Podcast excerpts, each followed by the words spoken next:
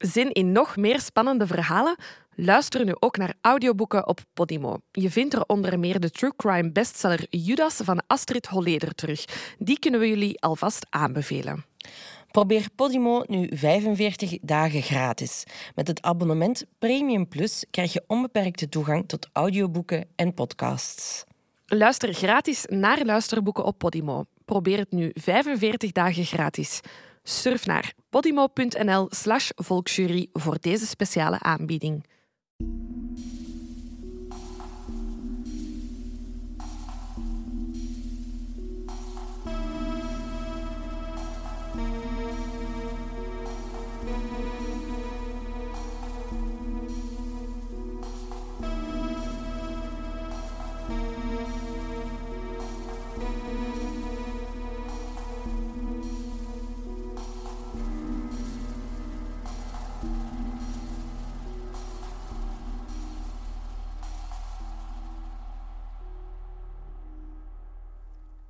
Welkom bij aflevering 31 van de Volksjury. Wij zijn Laura en Silke en we zitten super ver van elkaar. Ja, dat is de eerste keer. We hebben eindelijk een tweede microfoon. Ik hoop dat dat ook merkbaar is, dat de geluidskwaliteit iets beter is. Uh, maar tot nu zaten we altijd echt naast elkaar een microfoon te delen. En nu zit Laura opeens schuin tegenover mij. Wat heel raar is eigenlijk, om Ja. elkaar direct in de ogen aan Ja, te kijken. kunnen, ik kan echt aankijken en...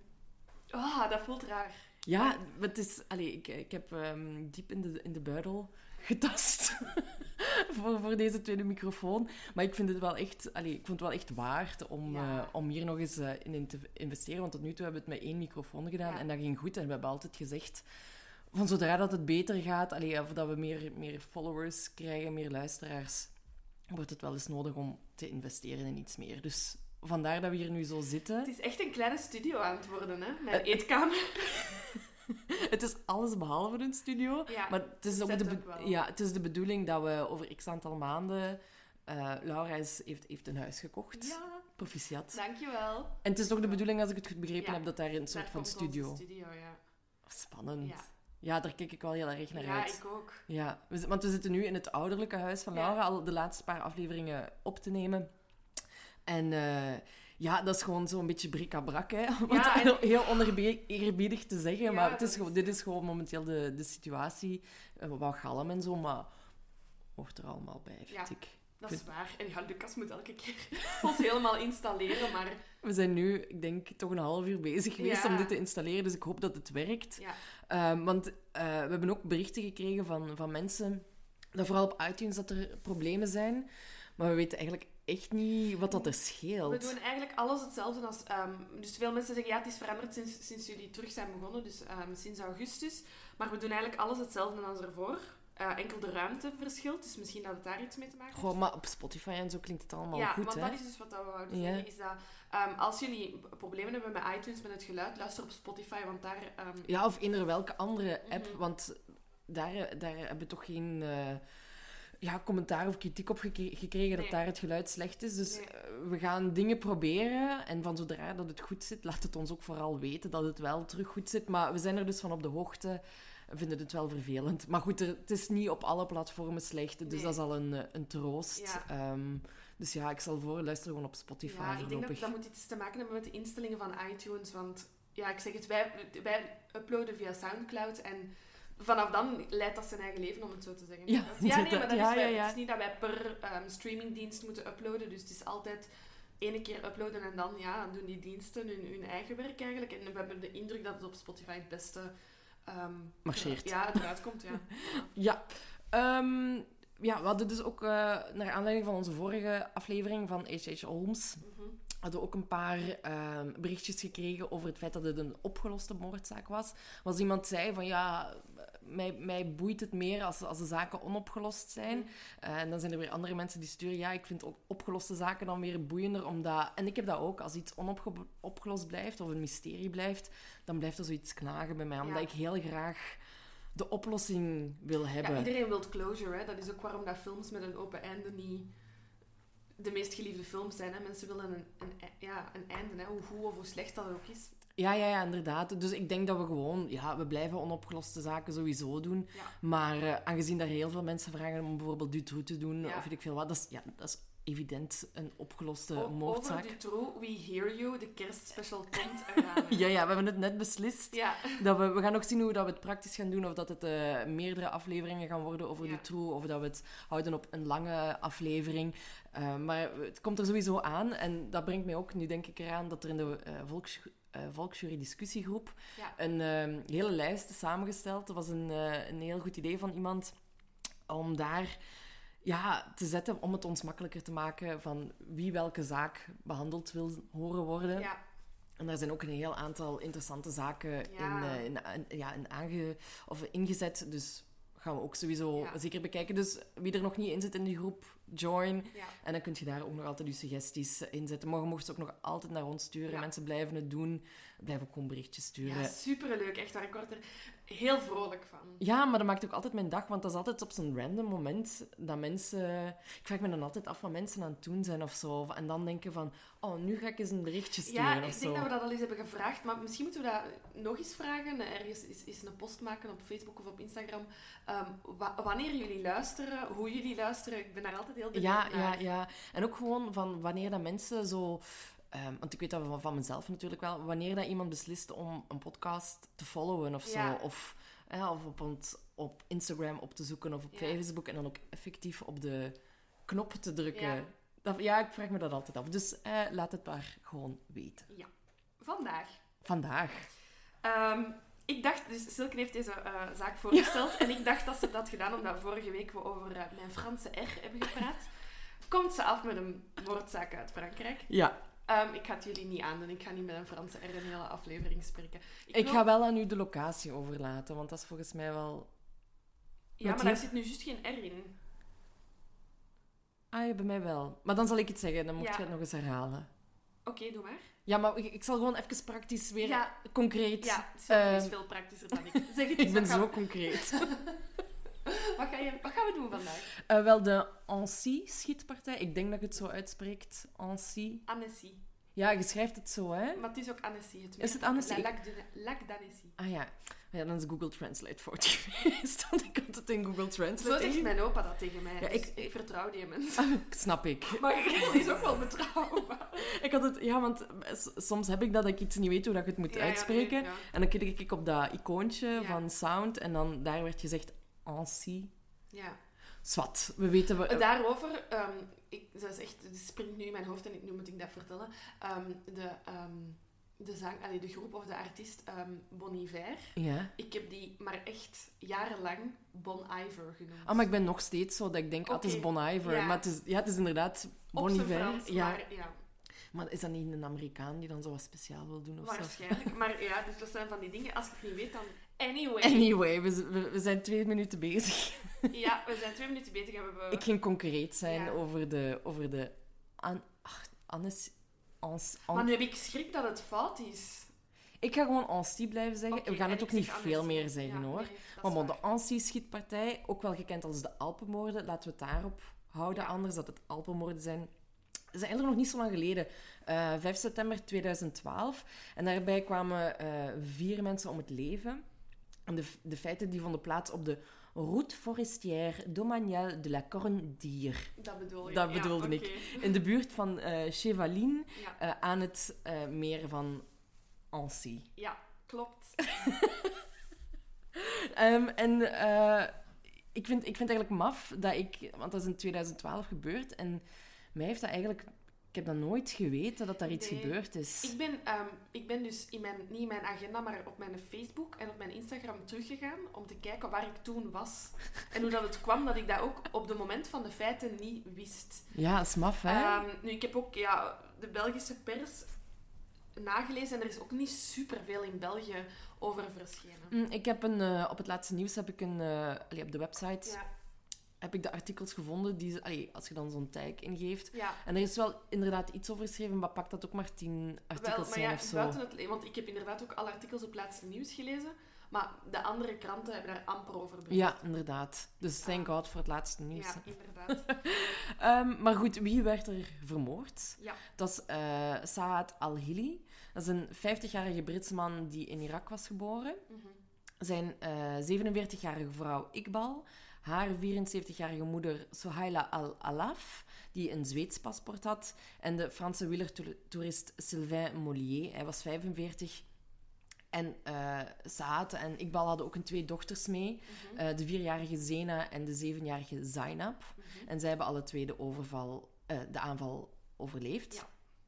Maar het punt is, de politie heeft dus tot op vandaag no clue. Ja.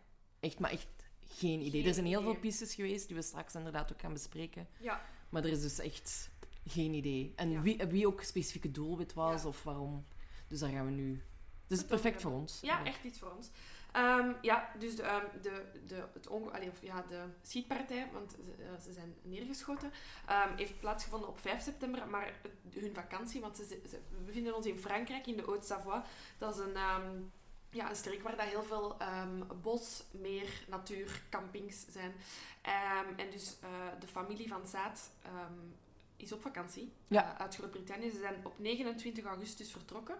eh, met de auto van Groot-Brittannië op de Zalig. ferry. Ja, echt ja, zalig. Op de ferry, op de veerboot naar Calais en dan doorgereden naar de Haute-Savoie.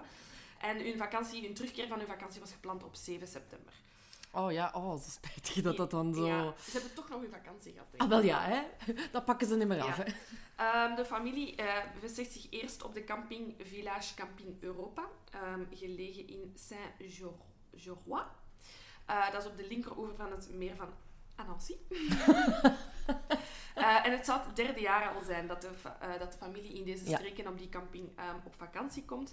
Ze hadden daar een volledige week geboekt, maar na slechts twee nachten hebben ze besloten om eh, van camping te veranderen. En dat gebeurt op maandag 3 september.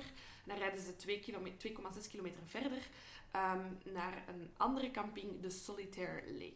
Oké, voilà. goed. Ehm, ik zou graag nog eerst even willen babbelen over de familie zelf. Ja, goed idee. Ehm, dus Saad, die, eh, zoals ik al zei, is in Irak geboren. En in de jaren 70 eh, Is hij met zijn vader en zijn moeder en zijn broer, omdat ze zogenaamd problemen hadden met eh, de baatpartij van Saddam Hussein zijn ze naar Groot-Brittannië gekomen. Ehm Saad werkte als eh, ingenieur voor het eh Brits satellietbedrijf Surrey Satellite Technology Limited. Een eh, dochterbedrijf van Astrium, zegt me eigenlijk ook niet zoveel.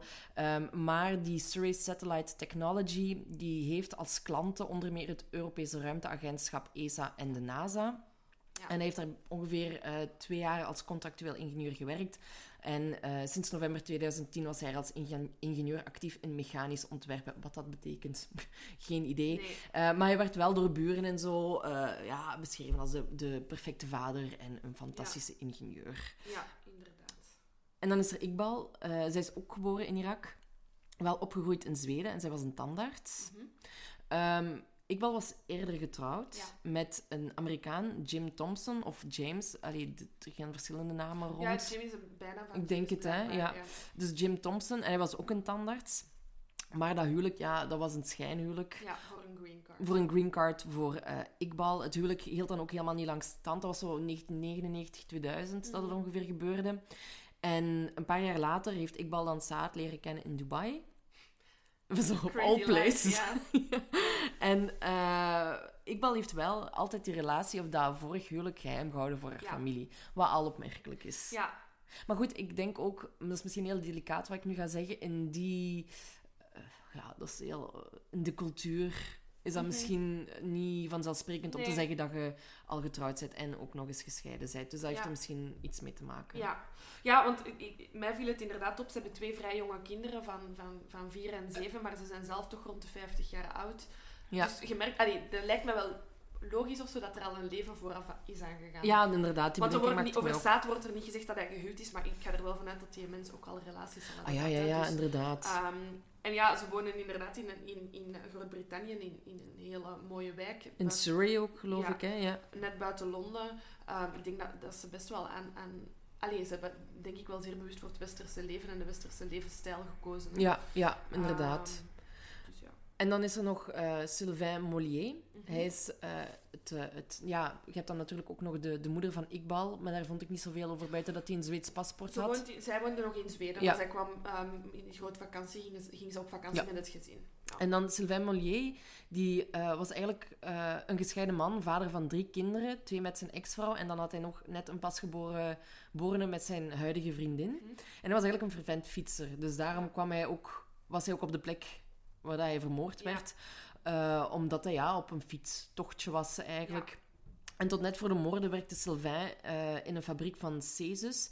En dat is dan weer een dochtermaatschappij van Areva, een van de grootste aanbieders van nucleaire componenten in de wereld. Dus je ziet eigenlijk al de eh, complottheorieën Ja. ontstaan. Twee ingenieurs in... Ja, maar uiteindelijk, want van Sylvain wordt gezegd dat hij ook een ingenieur is, maar eigenlijk, was hij gewoon een lasser. Ja, Dus hij had helemaal geen. Dus dat is ook zo in de media is er heel veel misinformatie eh, verspreid geweest. Want ik heb heel veel dingen gelezen dat hij inderdaad als een soort van ingenieur werkte daarvoor. Mhm. Maar ja, hij was een gewone, niet dat er iets mis is, maar hij was gewoon een, een Nee, lasser. Hij had niks te maken met al die nucleaire toestanden. Hij zette het wel ineen, natuurlijk. Hij zette het wel in. Eh, en hij had aan zijn werkgever eigenlijk op dat moment gevraagd om drie jaar te stoppen met werken, een soort van sabbatical Ja, te nemen. ja. Ja, ehm, ik denk, om even terug te komen op inderdaad dat er zoveel in de pers is verschenen en, en allee, ja, moeilijk, foute informatie. De, de familie van Zaad komt uit, allee, of zijn, zijn inwoners van Groot-Brittannië en daar heb je een ander soort pers dan. Oh ja, absoluut. Dat is ehm, enorm veel roddelpers. eh, dus ik merk dat vaak als we zaken, of als je een, een, een zaak uit Groot-Brittannië of waar Groot-Brittannië is mee geconnecteerd, dat er een heel andere manier van, ehm, ja, van nieuws Ja, wordt gedaan. hè. Absoluut. En het is echt ook een sappig verhaal. Hè? Ja, want het, toen dat, want het feit dat, dat eh, Iqbal al, al getrouwd was met een, een andere man, ja, eh, is pas veel later eigenlijk aan het licht gekomen. En dat is toen ook echt heel groot uitgesmeerd geweest in de pers. Terwijl ze zal wel een reden hebben gehad om het voor zich gehouden te hebben. Hè. Ja, inderdaad. Klopt. Ik Dus- zou eigenlijk willen praten over ehm, William Brett Martin. Dat is de persoon die, komt, die, die ja, het, de, de, de crime scene ontdekt. Ah ja, dat kan ook. Kun, kunnen van daaruit Ja. vertrekken, dat is goed. Ja, Ik dacht goed. eerder te vertrekken vanuit het perspectief van de Saad-familie. Ah ja, oké. Maar doe Maar maar. daar zijn we niet zeker van. Nee. dat is inderdaad waar. Ja. Nee, inderdaad. Ehm, Dus eh, laten we even... eh, dus eh, de persoon die ik voor mij heb staan is William Brett Martin. Ehm, ook een Brit eh, die aan het fietsen is in de streek. Eh, Ja. zoals al gezegd, het is, eh, het is een bosrijk gebied aan een meer. Dus ik denk dat veel mensen op vakantie ja, graag rondfietsen. En die mens ehm, fietst dus rond het meer van, nu ga ik het nog eens zeggen, aan Nancy. Ehm, en er, om kwart na drie wordt hij ingehaald door een andere fietser. Ehm, later blijkt dat dan een van de slachtoffers te Ja. zijn. Ja. Ehm, en vervolgens eh, getuigt hij zelf dat hij een beetje later wordt gekruist door een groene 4x4 en nog een paar minuten later door een ehm, motorrijder. Ja. Om 15.48 uur arriveert eh, William aan de crime scene. Eh, wat ziet hij? Hij ziet een klein meisje over, het over, ja, over de straat ja, wankelen eigenlijk. En dan, ehm, nog voor hij daar aankomt, omvervallen. Ehm, hij denkt dat hij naar een verkeersongeval kijkt in eerste instantie, want hij ziet een wagen staan eh, en een fietser die op de grond ligt. Dus hij Ja. denkt, die een auto heeft die fietser aangereden, of eh, er is zoiets eh, gebeurd. Eh, dus ja, hij springt van zijn fiets. Eh, het eerste wat hij doet is oh, echt super intelligent, maar dat klein meisje dat gevallen is, hij legt die veilig aan de kant. aan de kant. Ehm, hij ziet dat hij gewond is, maar hij, hij beseft nog niet echt wat dat er aan het gebeuren is. Ehm, hij gaat naar de fietser, hij ziet dat hij, gestorven, allee, dat hij overleden is. En hij merkt dat de motor van de auto die er staat, dat is, ik weet niet of dat, dat belangrijk is, een eh, BMW. Ehm, ja, zo ook een jeep-achtig. zo. Ja, Dat is wel zo'n familiewagen, Ja. heb ik de indruk. Niet Ja. zo'n snelle BMW. of Nee, een- maar wel echt een, ja, een, schone, een schone auto. Maar wildgasingenieur. Ja, voilà. Dus die motor draait nog en de wielen zouden ook aan het doordraaien zijn. Dus, ja. Ja. Ehm, en, hij, en hij ziet al aan de kant van de bestuurder, waar hij aankomt, dat er een paar eh, gaten in de deur zitten. En hij eh, ruikt brand. Eh, hij breekt de zijruit in van de, de wagen en hij zet de motor van de auto uit. En dan stelt hij dus direct vast dat er heel veel bloed in de auto zit. En ziet hij Saad en zijn vrouw zitten dus op de... ehm, ja, wacht. Saad, de mama... Wacht. Saad, zijn vrouw en de mama van... eh, Van Iqbal. ja, en, ja, dus van Iqbal in de wagen zitten en hij ziet kogelgaten in hun hoofd. Ja.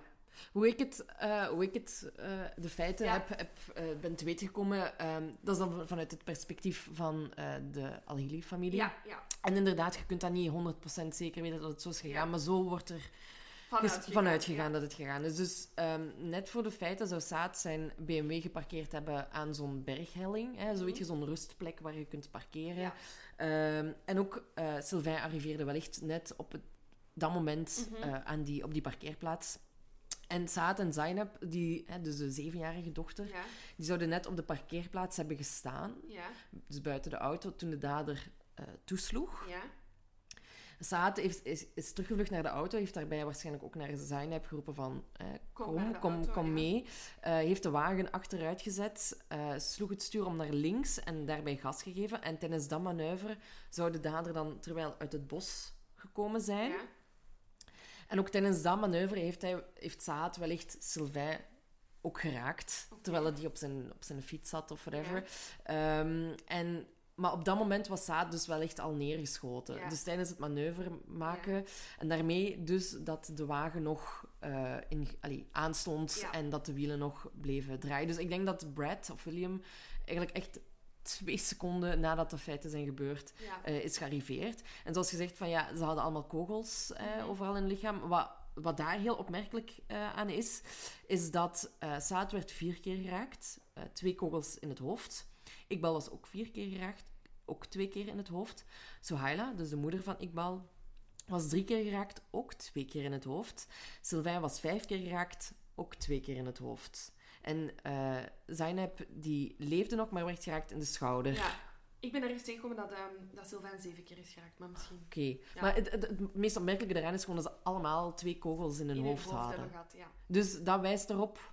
Allee, het- wat, wat ik heb gelezen is dus dat de dader, onge- ik zal dan zeggen ongeveer, 21 keer had gevuurd, Ja. terwijl dat de auto ook aan het bewegen was. Ja. En jij zei dat er ook gaten in de auto Ja. zaten, maar ik heb dan weer gelezen ehm, dat hij geen enkele keer de auto had Ah, geraakt. Voilà. Dus zie, daar gaat het alweer, Ja. met die met media Ja, toestanden allemaal. Ja. Ehm, maar dus, hij heeft acht keer effectief in, het, in iemands hoofd geschoten. En dat is wel heel opmerkelijk. Dus dan moet je al iets hebben van...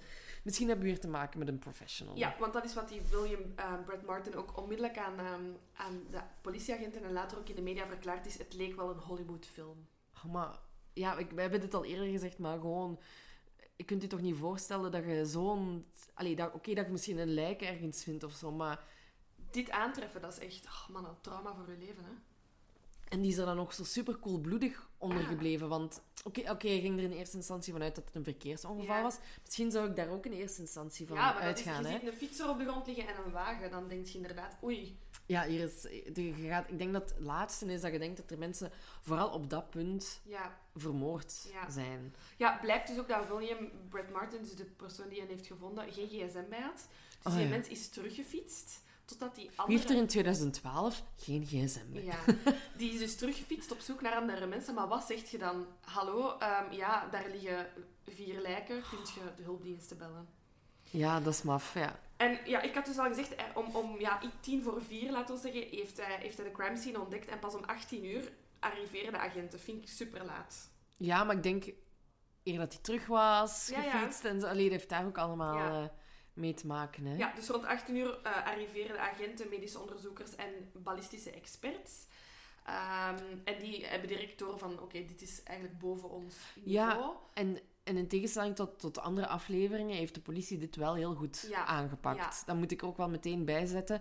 Ze zetten meteen de buurt af, de forensische dienst begint kogelhulzen te verzamelen, eh, gaat de BME meteen eh, bestuderen zonder dat de lichamen aangeraakt worden. Ja, Opmerkelijk. Ze waren zo voorzichtig eigenlijk dat ze pas na acht uur ja. erachter kwamen dat dus de vierjarige Zena nog leefde en niet gewond was. Die zat dus verstopt onder de rok van haar moeder. ja.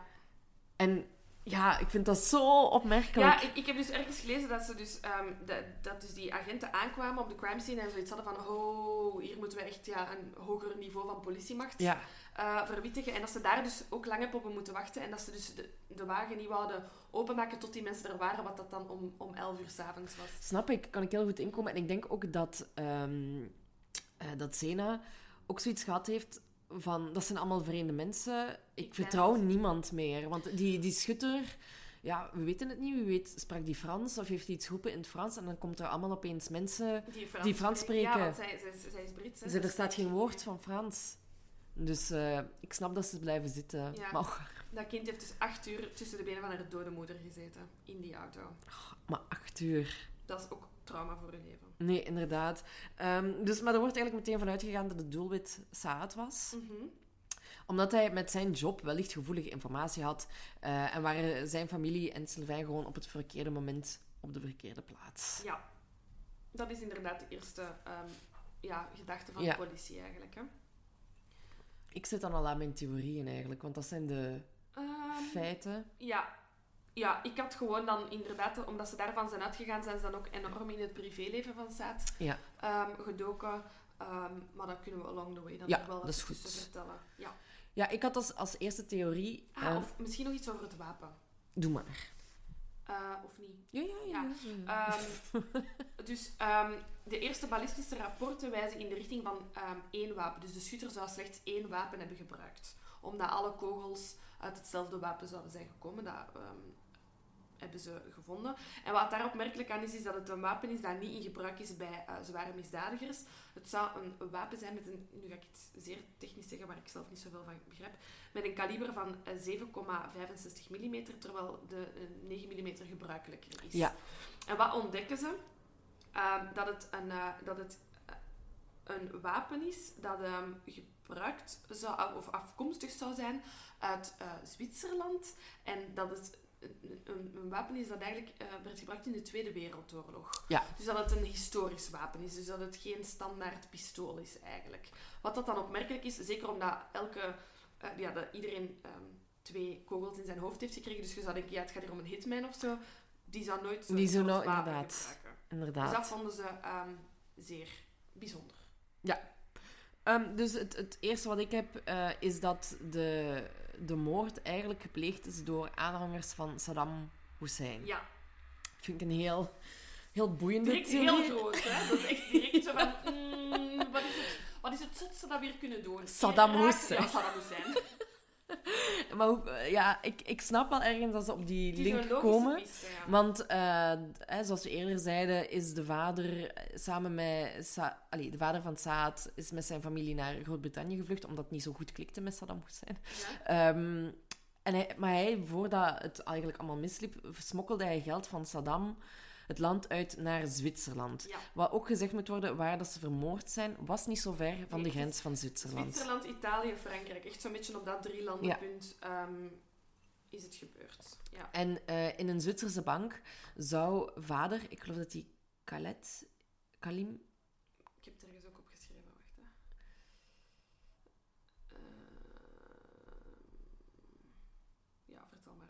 Ja, we komen er zelfs wel op, eh, die zou ehm 800.000 euro achter... Ja. Hoe zeg je? Kadim. Kadim. Dus Kadim zou 800.000 euro achtergelaten hebben eh, in een Zwitserse bank.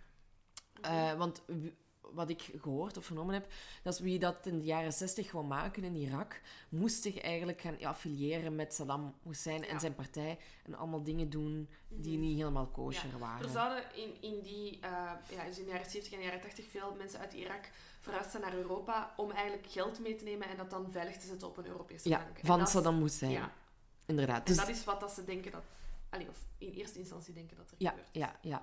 Ehm, en dus, eh, ze denken dus dat Saad ook nog eigenlijk in eh Genève is gestopt om Mhm. geld op te halen eh, voor, ja, uit, die, uit die bankrekening. Ja, En hij zou dus eigenlijk vermoord zijn, volgens de theorie, omdat hij het geld opgenomen zou hebben. Maar dan denk ik, ja, dat is nogal short notice om dan een huurmoordenaar te gaan precies inschakelen. zo ting melding kreeg ja. van er is geld gehaald en dan binnen de seconde staat er dan een huurmoordenaar. ja, dus dat denk ik ook eigenlijk niet. Ehm, Nee. En daarnaast ook van stel dat, dat ze inderdaad een huurmoordenaar hebben ingeschakeld, hè, via, omdat iets met Saddam Hussein te maken heeft. Van, Ja.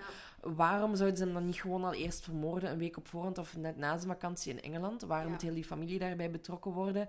Ehm, ze hebben ook het, eh, het huis gecheckt van eh Saad na de moorden. Ze hebben daar ook geen Irakees geld of Iraaks geld eh, gevonden. Wat wel opmerkelijk was, was dat hij wel zijn sloten had veranderd en dat ze een taser een Taserwapen, ja. hadden eh, aangevonden, terwijl dat wel verboden is in Engeland. Maar dan denk ik, ja, weet je, misschien was er een soort van eh, inbrekersplaag Ja. in de buurt. En eh, ja, er zijn nog wel vrouwen die pepperspray of zo in hun Ah. sakosje hebben zitten ter beveiliging. Maar goed, een taser is nog wel net iets extremer. Mhm. Dus de vraag is, was dat uit bescherming dat hij daar had, had liggen, dat je wist dat er iemand achter hem aan zat? Ja. En dan wordt er ook nog de vraag gesteld van, ja, misschien heeft die hitman en wel gevolgd vanuit Engeland naar Frankrijk. Ja.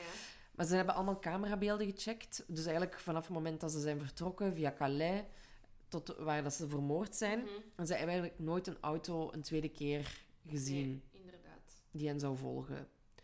En daarnaast was er ook eigenlijk helemaal geen direct bewijs dat Saddam en eh, Kam- eh, hoe heet de vader? Kadim? Kadim eh, elkaar persoonlijk kenden. Nee, inderdaad. Nu, er staat wel een hele grote som geld op een Zwitserse rekening. Ja. Ehm, er zou een rekening van ehm 960.000 euro in Zwitserland zijn, die eigenlijk van de vader is, van Kadim. Ja.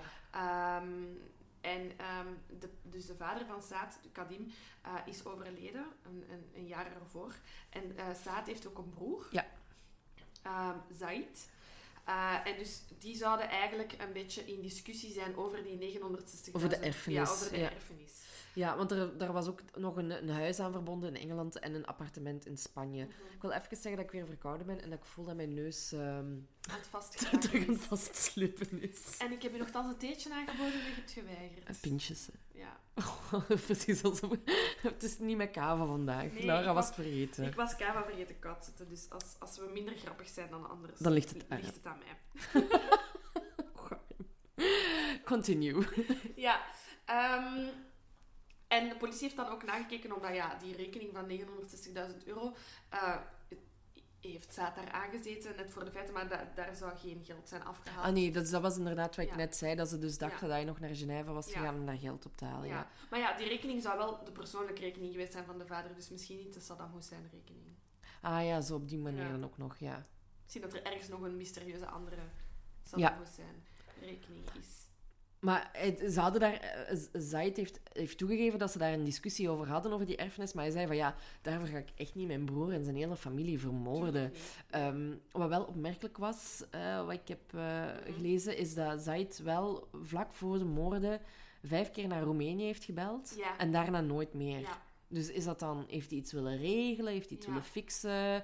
Ehm, hij was wel een soort van boekhouder. Ja. Dus dan denk ik, ja, misschien dat hij een of andere klant in Roemenië of zo, eh, zou dat een verklaring Mhm. kunnen zijn. Maar het is gewoon opvallend dat hij eh, een aantal keren, vijf Ja. keer, echt vlak voor de moorden gebeld heeft en daarna niks meer heeft... eh, Ja, nu ik vind die piste van de broer is inderdaad een hele logische piste, omdat je niet hebt die erfenis. En het gaat ook altijd, als er moord gepleegd wordt, wordt er met, heeft het, is het 9 op de 10 keer wel iemand in de familie. En, en ook, ja, dat zou ook verklaren als het, als het die broer zou zijn, waarom dat ook de volledige familie vermoord is. Want ja, als je zaad neerschiet en die kinderen niet, Ja. gaat er nog altijd een deel van die erfenis naar die twee kinderen. Dus dat zou wel verklaren waarom dat hij echt op die hele familie heeft geschoten. Ehm, anderzijds, die mensen, ze hebben, die, ze hebben ehm Said, Said eh, gearresteerd, die heeft vastgezeten, Ja. die keivel ondervraagd. Ik denk, als die had moeten bekennen, was het wel al gebeurd Ja, geweest. inderdaad. Ja, ja, ja. Want ze kunnen ook echt geen andere link vinden. Allee, hij was al zeker niet in Frankrijk, dus hij heeft de moord sowieso niet zelf gepleegd. En ja, ze vinden gewoon geen link naar een hitman. Ja, een Roemeen met een wapen uit de Wereldoorlog 2. ik Ja, weet het niet, het Maar kan. dat wapen is zo bijzonder. Ja, hè? Ja. Ehm, maar we we zijn nu de hele tijd op Saad aan het focussen in zijn familie. Maar wie weet was Sylvain wel gewoon het doelwit. Ja, dat vind ik, ehm, dat vind ik een zeer interessant eh, gegeven. Is dat de politie er onmiddellijk van is uitgegaan dat die familie het doelwit Ja. was. Vermoedelijk hebben ze dat gedaan inderdaad omdat dat Irakezen of mensen van, Iraakse afkomst zijn. Ehm, ja, dat is natuurlijk net iets En ook met de job En van, met de eh, job, van ja, dus- Saad. Ehm, maar dus, en dat is waarom dat ik, ik... Ik had ergens gelezen dat hij zeven keer was neergeschoten. En dat is waarom ik dacht van... Als je iemand zeven keer neerschiet, wilt je er zeker van zijn dat die persoon dood, Dood is. is, En de ja. anderen hebben minder kogels gehad. Ja. Maar ja, Maar ja, er, er, er wordt ook gesuggereerd, dat Sylvain als eerste is neergeschoten geweest. Maar ik heb ook weer ergens anders gelezen dat je dat eigenlijk gewoon niet kunt bewijzen. nee, je kunt, niet je kunt ervan uitgaan wat logisch is. Maar dan denk ik... Als je een rijdende auto en een rijdende fietser wilt vermoorden, is er geen logische manier, volgens mij. Nee, en, maar het, punt was dat de auto wel stil stond op de, op de parking. Hè? En ik denk dat Sylvain of net aankwam, of daar ook even pauze had Ja. genomen. Dus ik denk niet dat ze in beweging waren. Nee. Maar dan nog, je kunt vaststellen hoe lang iemand dood is. Mhm. Hoe lang iemand overleden is. Maar volgens mij kun je heel moeilijk bepalen wie dat er echt effectief Nee, als eerste neergeschoten is. Nee, wat dat we dus... allee, het feit dat we weten dat die auto heeft eh, geprobeerd om rechtsomkeer te maken, is omdat ehm, dat was een, een, een soort van grindparking. Ik heb ook foto's gevonden, ehm, echt topshots, Ja.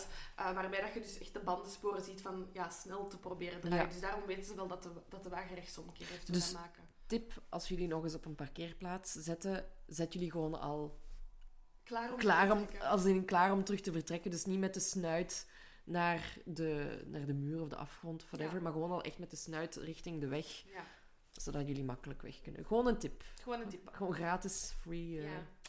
Zo zijn En we. ga niet werken bij bedrijven die raketten maken. nee. Stap ermee. Satellieten. Doe iets anders. Maar goed, eh, wie weet was het dus eh, Sylvain wel die Ja. het target was. Eh, zoals ik al eerder had gezegd, hij was drie jaar afwezig op zijn werk. Had een soort van leave of, of absent genomen. Ik vind drie jaar wel behoorlijk lang eigenlijk. Dat om, kan wel ook zomaar. Ja, ik weet dat dus niet. Zegt ik zou de zeggen... persoon- Een... Zegt de persoon die nee. Ja, maar negen maanden oké. Of een jaar. ja, Maar drie jaar vind ik wel... eh, heel lang. Heel lang. Ja. Ehm, en wat we weten over Sylvain is dat hij eh, een vriendin had, Claire.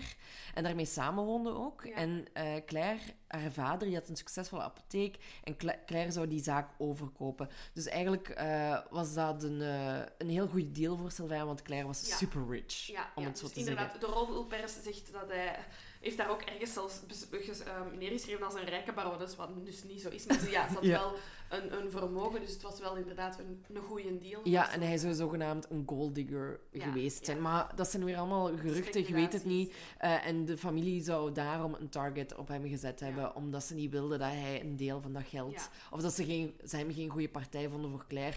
Maar dat vind ik een beetje vergaand, eigenlijk. Ja, dus na die eerste maanden... ehm, Oh, maar ik heb, ik heb nog wel dingetjes over Sylvain. Ah, ja, ja. Ja, de, de, ja de, de- er wordt ook zo gesuggereerd van, omdat Sylvain ook wel een vlierenfluiter was, Ja. dat het een soort van eh, vriendje zou zijn geweest van een van de meisjes waarmee hij aangepapt zou hebben. ja. Ehm, maar niemand wist dat hij daar op dat moment zou gaan fietsen. Snap je? Dat is heel ja, toevallig. Daar moet iemand in volgen, hè, terwijl ze ervan uitgaan dat in de andere richting... En wat ook, ook wel opmerkelijk was over Sylvain, was dat hij, hè, dus dat is daar een bergachtig Mhm. gebied, die had geen mountainbike. Dat was echt zo'n coureurfiets, Ja. zoals ze de Ronde van Frankrijk doen. Dus Ja. dat, is, dus dat vind ik gewoon raar, dat hij met zo'n fiets daar gaat fietsen. Ja, ik ben echt niet mee in het fietsen. Ik heb ook het gevoel dat tegenwoordig al mijn mannelijke vrienden ineens beginnen fietsen. Ja. En die hebben dan drie fietsen en dan, ja... Ik, ik weet niet waarom, waarom je een... Ik snap ook niet, zo die fietsen, die coureursfietsen met dunne banden, ik zou daar al gewoon van omvervallen. Natuurlijk, ja, ik ook. Ja. Maar goed, jij wou iets zeggen van enkele maanden Ah ja, later. nee, nee, omdat, omdat ze dus in de eerste maanden na het onderzoek zich zo gefocust hebben op die broer en op die Saddam Hussein-piste, maar ja, dat loopt dan wel Ja. dood. Ehm, en dan zijn ze eigenlijk teruggegaan naar die William, die dat Ja. hen heeft, eh, ja, die de crime scene heeft ontdekt. Ehm, en dan zijn ze zich beginnen focussen op die motorrijder en op de eh 4x4. Ja. Dat zijn eigenlijk hun twee volgende, alleen van, de, van de, het onderzoek uit, twee volgende pistes waarvan ze denken, misschien moeten we hier verder eh, in zoeken. Ehm, want ehm, William had gezegd, ja, die, die motorrijder dat mij is gekruist, die had wel een heel speciale helm aan. Ehm, Want dat is het teken van dat je een moordenaar bent. Allee, ja, ik Ja, snap het niet. ehm, en ja, en die reed aan een hoge snelheid. En dan denk ik, oh, mijn lief rijdt ook met een motor, die zou in die bergwegjes Heeft hij ook een rare helm? Nee, maar ook wel een witte helm, dus ook... Oh, ja, ja. ja, ja. Ehm, misschien. En heeft ook een snor. Hij heeft ook een snor, ja. Dus wat dat ze doen is, omdat die William zei van ja, die had een speciale helm aan en die was wel hard aan het rijden, hebben ze een, een, een robotfoto laten maken aan de hand van de verklaringen van William. En hebben ze dat eigenlijk verspreid. En na vier maanden zijn ze erachter gekomen eh, wie dat die ehm, motorrijder was. Ze hebben die eh, gearresteerd. Ehm, want ze, en dan hebben andere getuigen bevestigd dat dat die persoon was. Ehm, maar, eh, wacht, oh, wat wil ik nu allemaal aan het zeggen? Ah ja, want die, William had ook gezegd dat die motorrijder was eh, op de achterkant van die motor... zat, Laura is eh, het weer aan het uitbeelden. Ja, ik ben het aan het uitbeelden. Er zat iets vast, er zat een koffer op de bagagedrager. Dus daar had misschien dat wapen in kunnen zitten. Ja. Dus dat heeft die William allemaal gezien op de seconde dat hem die motorrijder kruist. Ehm, en dus ja, na vier maanden komen ze er, allee, eh, vinden ze de persoon dat met die motor rijdt. Het zou eh, om een landbouwer uit de buurt zijn. ehm, die op, 60, eh, kilo, nee, op een zestal kilometer van die bergweg woont. Ehm, maar wat blijkt, ehm, ze hebben die mens goed ondervraagd en die zou niks met de zaak Nee, te maken hebben. Nee, nee. Eh, ja, een beetje spijtig dat je dan vier maanden lang Ja, zoekt. maar het is wel een teken dat ze wel moeite doen. Ja, ja, hè? Want ze hadden ook al lang kunnen zeggen van... Oef, dit leidt echt helemaal naar niks. Maar ze hebben hem uiteindelijk wel gevonden. Ja, Dus dat is, op, dat is wel opmerkelijk. Ehm, wat waar ze dus inderdaad van uitgaan, is dat misschien ook dus gewoon random geweest zou zijn. Een random moordzaak of, of schietpartij. ja. Ehm, en daar heb ik nog wel een paar eh, namen ja, eh, in gevonden. De eerste daarvan is eh, Patrice Menegaldo. ja. was een soldaat.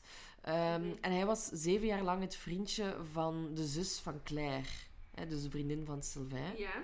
En, ehm, want Claire had op een gegeven moment al de mensen moeten noteren die ze kende in heel haar leven. Dus echt zo'n lijst What? moeten samenstellen van wie dat ze kende, wat dat de connecties waren.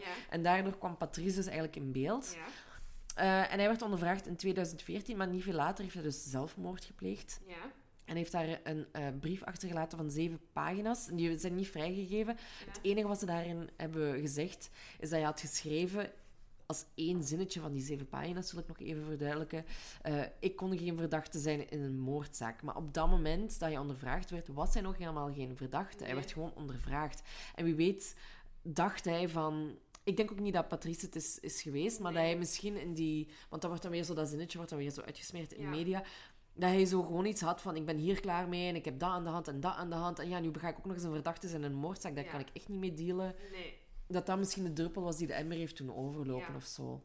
Dus Ja. dat is misschien ja, heel, heel Ja, de spijtig. gedachtegang van een brief van zeven pagina's, dat is Ja, die heeft gewoon een monoloog in één ruk geschreven. Dus Denk ik denk ook. niet dat Patrice er iets mee te maken heeft.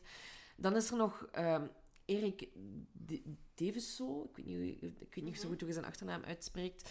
Eh, en zij hebben hem eigenlijk gevonden omdat er dus een soort van gsm-toren stond in Ja. de buurt.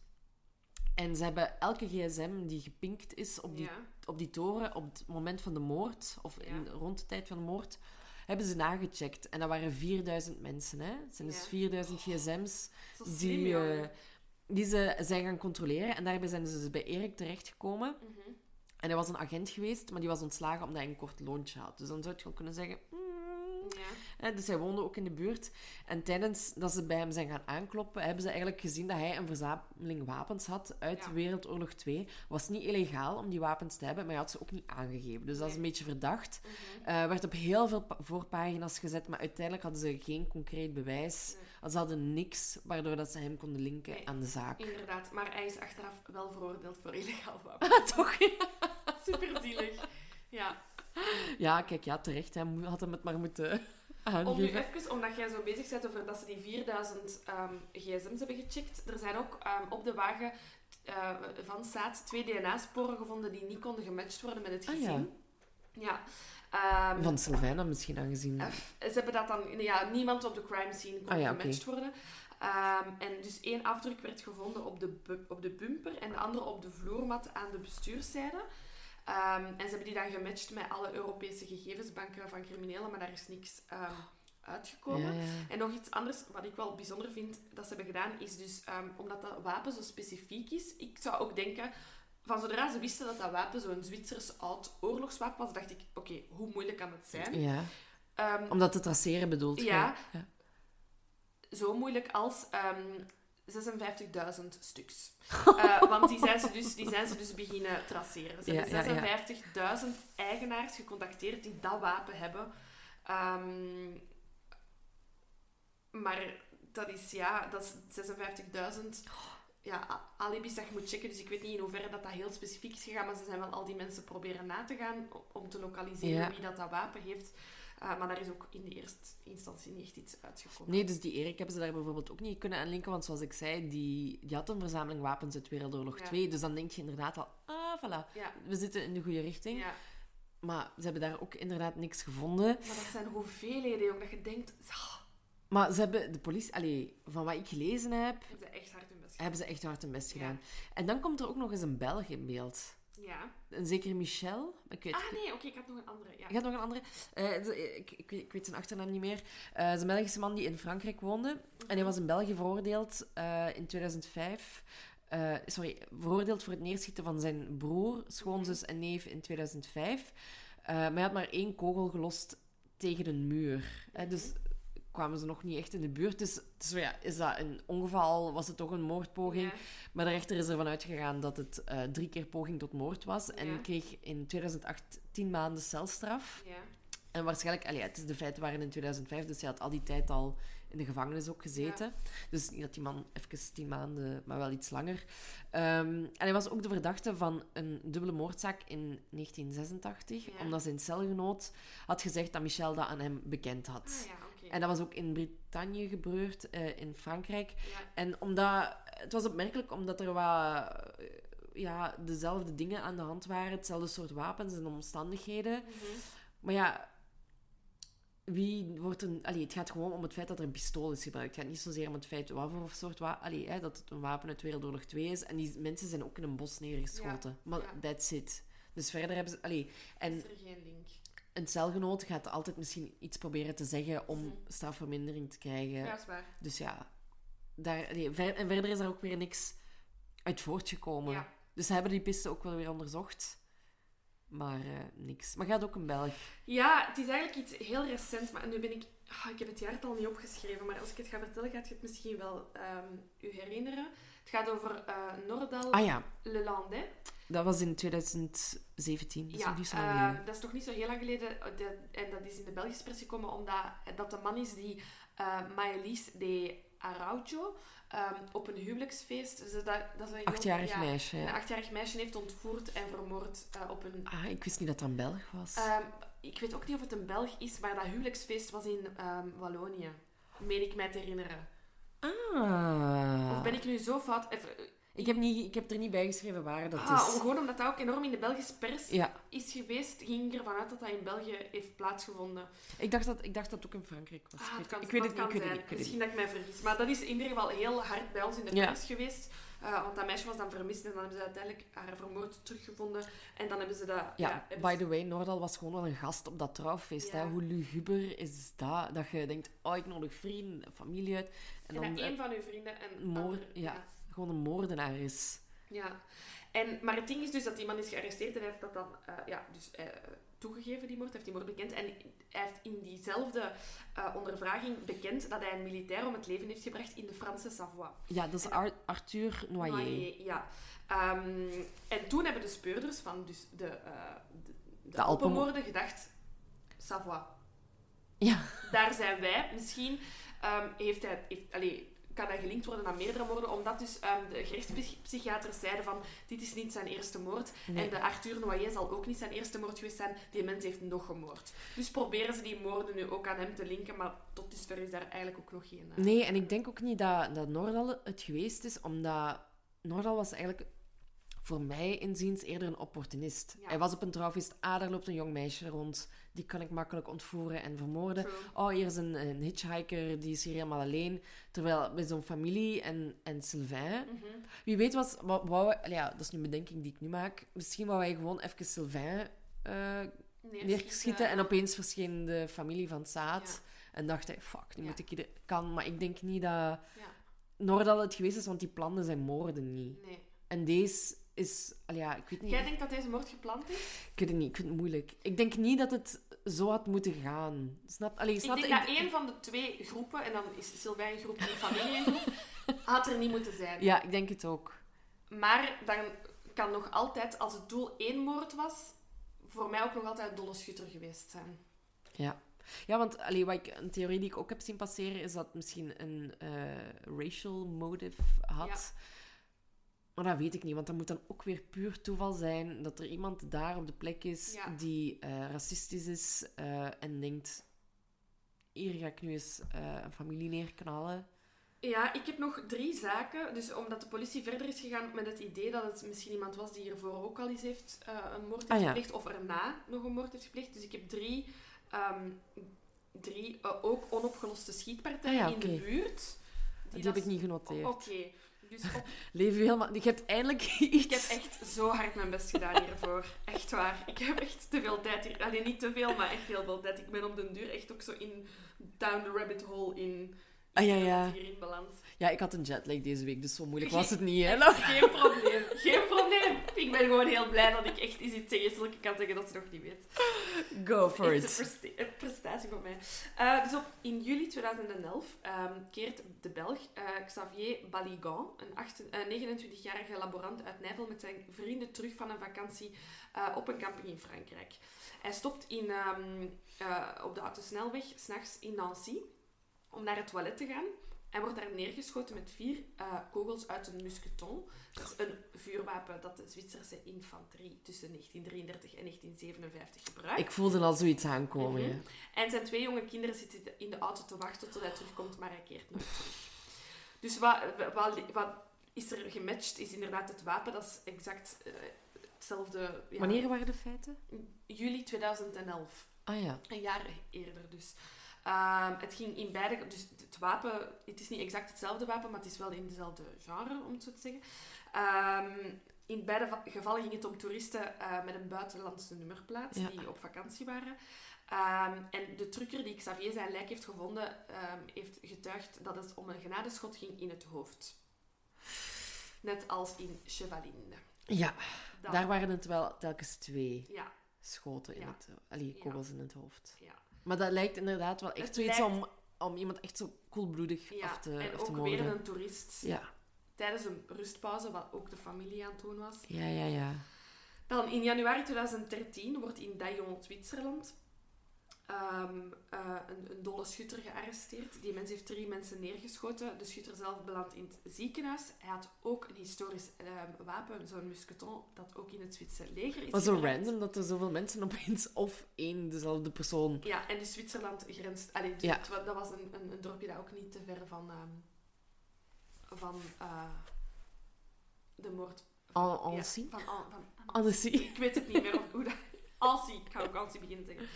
Voilà, maar ja, die, de, die dader heeft het dan eh, overleefd en daar hebben ze dan verder niet over gezegd of dat die kon gelinkt worden, dus ik vermoed dat dat wel goed zal zijn Ah, ja. uitgezocht. En dan in november 2013 zijn er twee gemaskerde mannen een huis binnengegaan van een man en een vrouw die een camping hadden. Ja. eh, op amper drie kilometer van de, van de, eh, ja, de crime scene van deze moord. Ja. Heftig. Ja, zie, maar er gebeurt dus... Allee, er gebeurt dus vrij veel Ook eigenlijk. allemaal En- dingen die ik niet... Nee, inderdaad, ik wou het net zeggen. Dat, dat van die Noordal, dat, dat, dat wist ik nog. Dat, omdat Ja. dat ook gewoon nog heel recent is, is gebeurd. En dat heb ik ook echt effectief meegekregen. Ehm, maar die, die jij nu net benoemd hebt, Nooit terwijl het toch ook een paar gruwelijke zaken zijn, hè? Ja.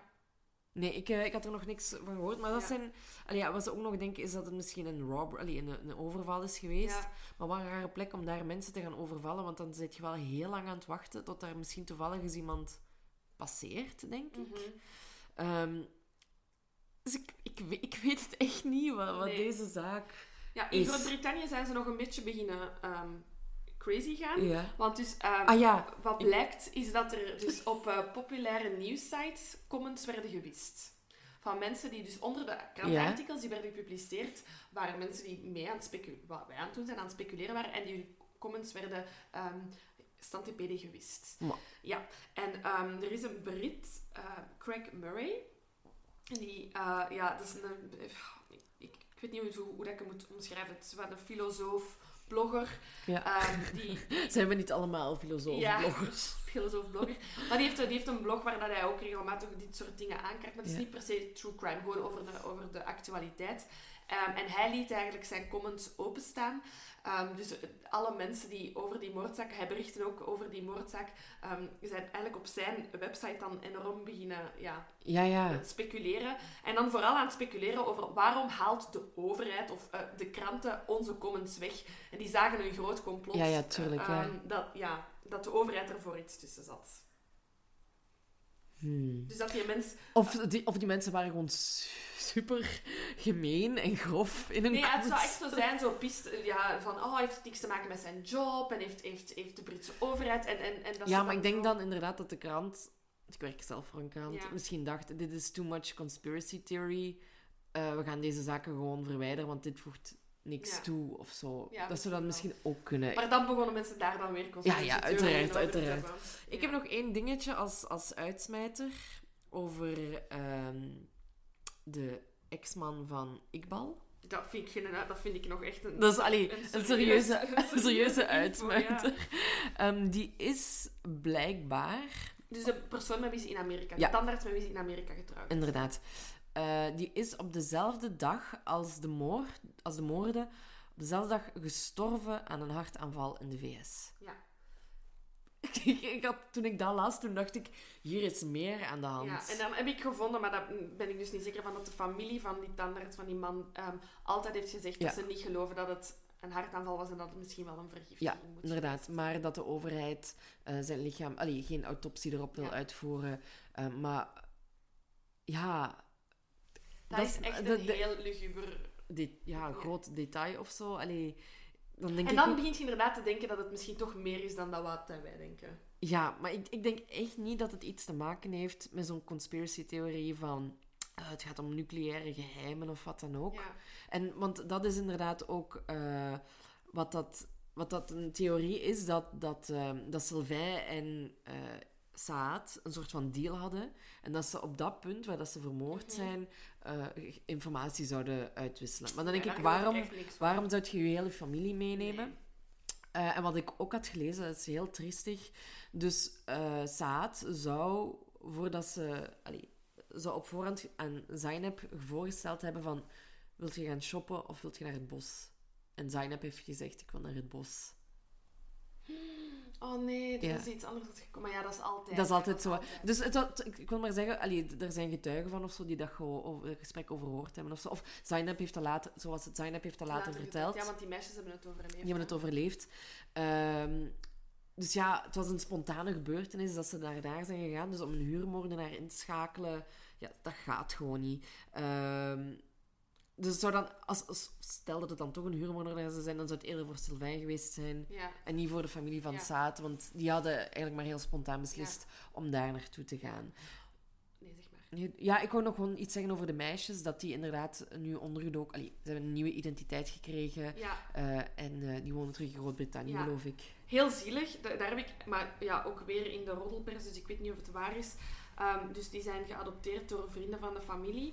En die zouden, ehm, die familie, allee, dat hen heeft geadopteerd, zou een, een payout hebben gevraagd. eh, ja, om, ja, ter compensatie, ook om, om psychologische hulp te betalen. En ehm, de Franse overheid, maar ik geloof dat echt niet, zou hebben gezegd van nee, we kunnen nu geen geld geven, want ehm, we kunnen niet bewijzen eh, dat het een crime is, want de moordenaar is nog niet gevonden.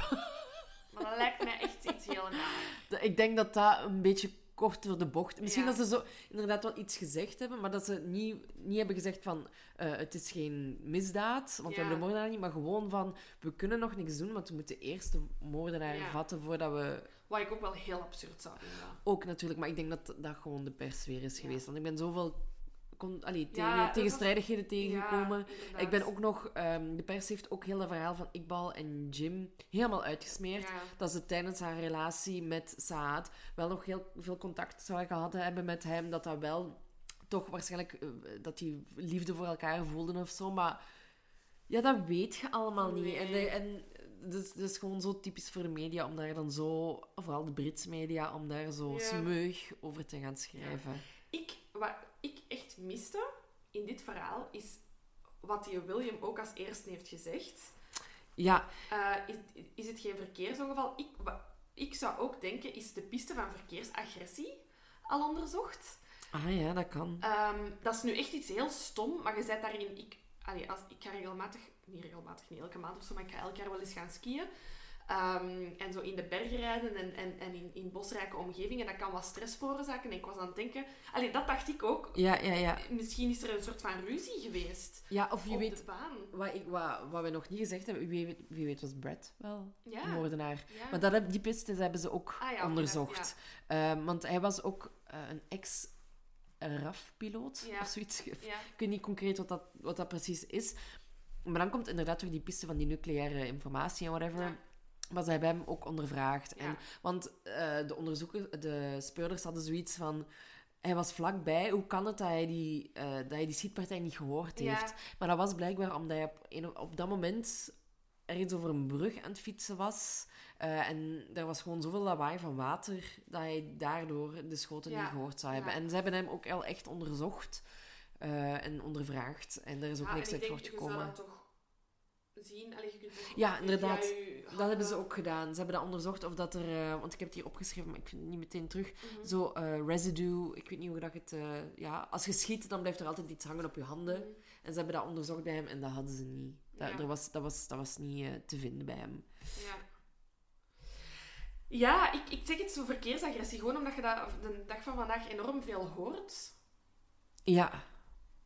Ja, inderdaad. En dan is dat inderdaad iemand die gewoon is doorgereden en die geen link heeft met... Want ik denk dat er geen link is, want anders hadden ze hem al lang gevonden. Ja, inderdaad. Voor mij, ik denk... Ik bedoel, ze hebben die broer, ze hebben alle job, alle mogelijke pistes. Ik denk dat echt iemand random is. is random, maar ja, ik denk dat inderdaad ook. En dat het inderdaad niet gepland was. Nee. En dat het gewoon stom toeval was dat... Het was ofwel road rage misschien of iets anders met Sylvain of met de familie. Of dat eh Saad en Sylvain samen zijn eh gehokt. Allee, samen opkwamen voor elkaar omdat er iemand anders... Ja. Ik weet het niet. Ja. Maar ik denk inderdaad dat het, dat het eerder random was. En dat het heel moeilijk gaat zijn. Allee, 2012, dat is nog niet zo heel lang geleden. Dus het kan nog altijd. Ja. Ja, ik denk random, dat wapen... ehm, ook ergens heb ik ook ergens gelezen dat, dat, dat specialisten zeiden van... ehm, er is van op verschillende plaatsen geschoten op de wagen. Ja. Terwijl als je een professioneel huurmoordenaar zou zijn, blijft je staan en richt je vanaf ja. dat... Allee, beweegt je enkel je wapen, maar niet je lichaam. Ik denk echt dat het... Ja, ik denk dat het echt random was. Ja. Wat echt super spijtig en Ja, ja, Allee, ja. anders ook, hè, maar dan denk ik... oh, Maar het is zo zinloos. Snap je? Als het nog over nucleaire geheimen ging je Ja, allee, als het nog om een atoomramp te vermijden is, kun je er misschien nog ergens sympathie of zo voor hebben. Maar dit, is, eh, lijkt mij echt heel... Het is, gewoon volgens mij echt een random killing met mensen die wel een heel interessant leven hebben, waardoor dat je denkt... Ja, en aan de andere kant is dat voor ons nu... Allee, ik vind dat wel zo'n beetje... ehm, Ja, dat verzadigt mij nu niet, dat dat zo'n... Dus ik, ik wil heel graag geloven dat het wel zo'n juicy theorie is die we net besproken hebben, maar...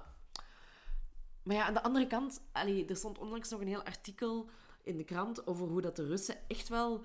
Zeg maar iets, echt wel geïnfiltreerd zijn in ons leven. Mhm. En dan denk ik, ja, wie weet kan het dan toch wel, hè? We, Ja. we, we weten gewoon niet wat dat er zich allemaal afspeelt, zonder dat ik nu echt als een conspiracy nut wil gaan klinken, maar ja, de, de, de Russen hebben geprobeerd een paar jaar geleden in Groot-Brittannië twee mensen te vermoorden en gezegd, we weten van niks. Ja. Terwijl alles toch wel wijst naar hen. ja, maar er gebeuren sowieso dingen boven ons hoofd. Maar ik weet niet of... Ik denk niet dat dit er één van is. Nee. ik, ik hoop van niet. Ik zou het echt super hartloos vinden dat je dan ook heel dat gezin gewoon... Er zijn toch momenten dat je Saad of Sylvain apart kunt krijgen. Ja, inderdaad, dus dat inderdaad wat, wat, we eerder gezegd hebben, van waarom moet dat dan net op dat moment Ja. zijn? Waarom kan dat niet, als het dan toch moet gebeuren, eerder bij hen in, Eng- in, in Groot-Brittannië gebeurd zijn of na een vakantie? Of... Ja. Maar misschien om het zo in te dekken, hè, er kan een heel motief achter zitten Ja. van dat het toch op een random shooting lijkt. Ja, misschien, inderdaad, misschien zijn ze gewoon extra slim. Bon, als er hier ooit nog dingen uit voortkomen, dan... ik hoop eh, het wel. Ik- Ja, Ik, heb wel. ik heb ergens ook wel goede hoop. Zeker omdat inderdaad de speurders zo hard hun best doen. Dat is echt ongelooflijk. Ja. absoluut. Dat is echt wel eh, een van de eerste zaken dat we echt zoiets hebben van oh ja, nu hebben ze echt wel hun best gedaan. Ja, inderdaad. Dat is waar. Het was een goeie. Het was goed, het was tof. Spijtig dat je toch niet zoveel in het Frans gezegd hebt. Dat wil ik even... eh. Met excuus. Goed, wie weet een volgende keer. Ja, en laat weten wat jullie denken. Hè? Ja, ik vind het heel leuk als andere mensen nog andere theorieën... In de discussiegroep of bij ons op de Facebookpagina, Ja. wherever. Ja, we horen het graag. Tot binnenkort.